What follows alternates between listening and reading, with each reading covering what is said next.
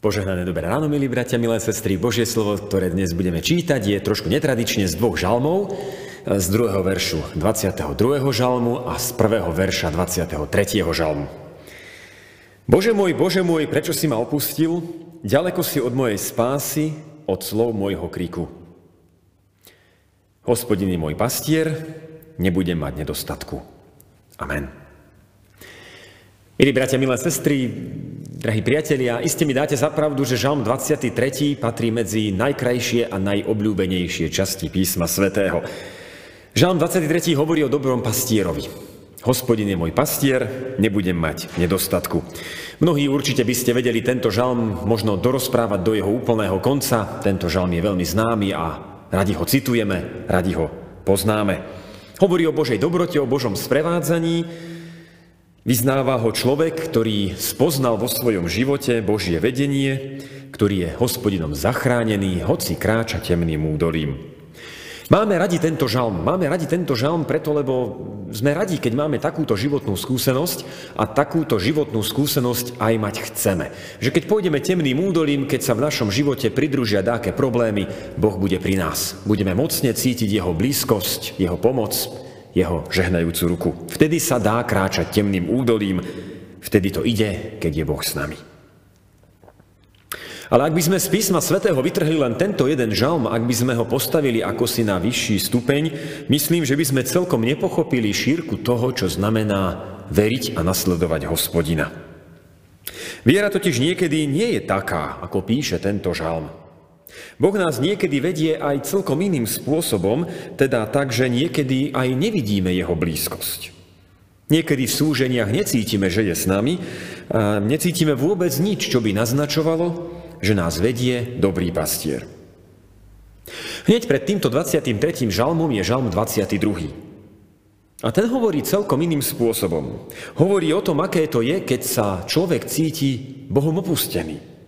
Keď Boh mlčí.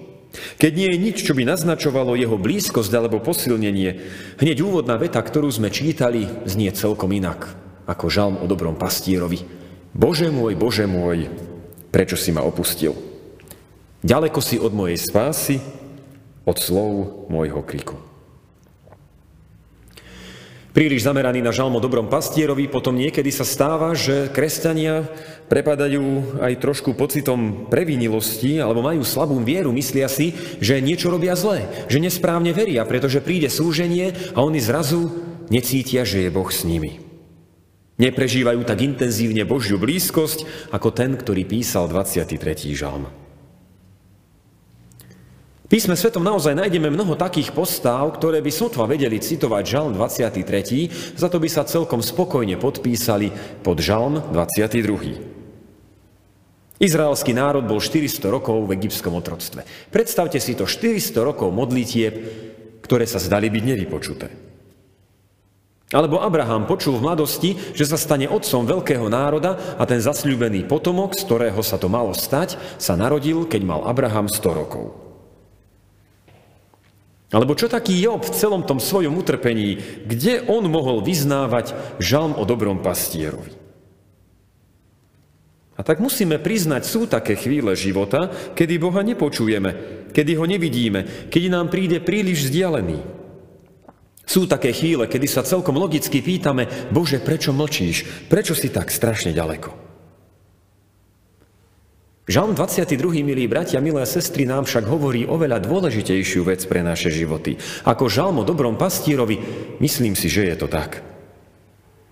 Hovorí nám, že viera v Hospodina to nie je iba viera v Boha zázrakov.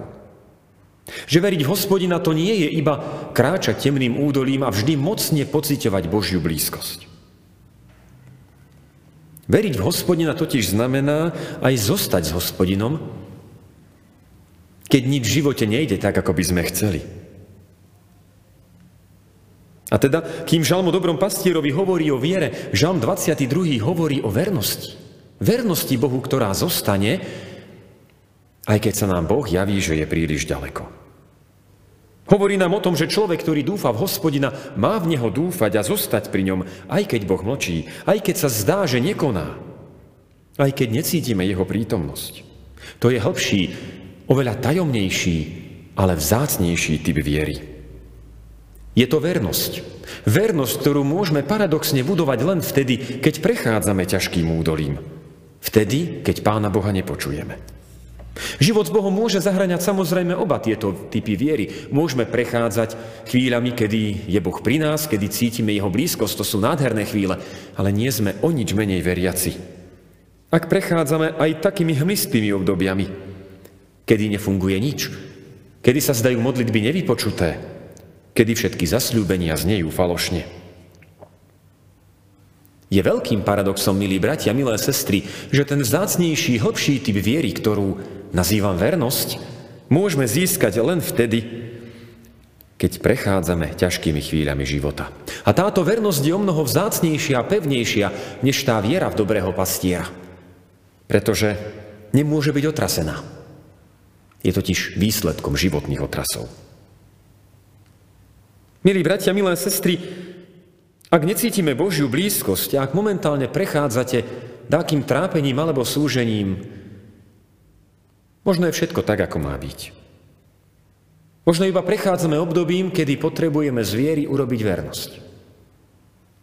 Kedy potrebujeme povedať sami sebe a svojmu srdcu, áno, zostanem ti, Bože, verný. Aj keď ťa momentálne nepočujem a nevidím. Ostať verným Bohu aj vtedy, keď mlčí, to je vernosť. Hľadajme túto vernosť k Bohu. Aj v skúškach zostaňme verní. Tak ako ten, kto napísal tento 22. žalm, a tak ako Kristus na kríži, ktorý práve na kríži tento žalm citoval. Amen. Pomodlíme sa. Pane náš drahý, nauč nás opravdovej viere. Viere, ktorá za tebou pôjde aj vtedy, keď nič nebude pripadať tak, ako by sme to my veriaci chceli. Pane, uč nás tej pravej viere, ktorá zahŕňa aj vernosť. Vernosť, totiž rozhodnutie zostať ti vernými aj vtedy, keď mlčíš. Pane, aj keď nekonáš v našich životoch, aj keď neodpovedáš hneď, ako my chceme, aj vtedy si náš Boh. Daj nám, Pane, vytrvalo súžení.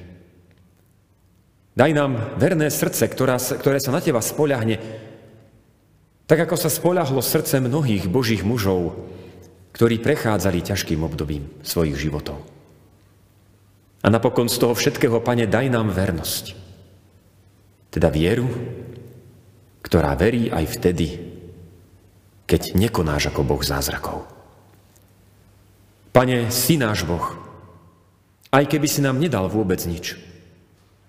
Si Boh, ktorého sa oplatí nasledovať a milovať. Buduj nás teda v tej pravej viere, ktorá je vernosťou a ktorá zostáva aj vtedy, keď kráčame ťažkým obdobím života. Amen.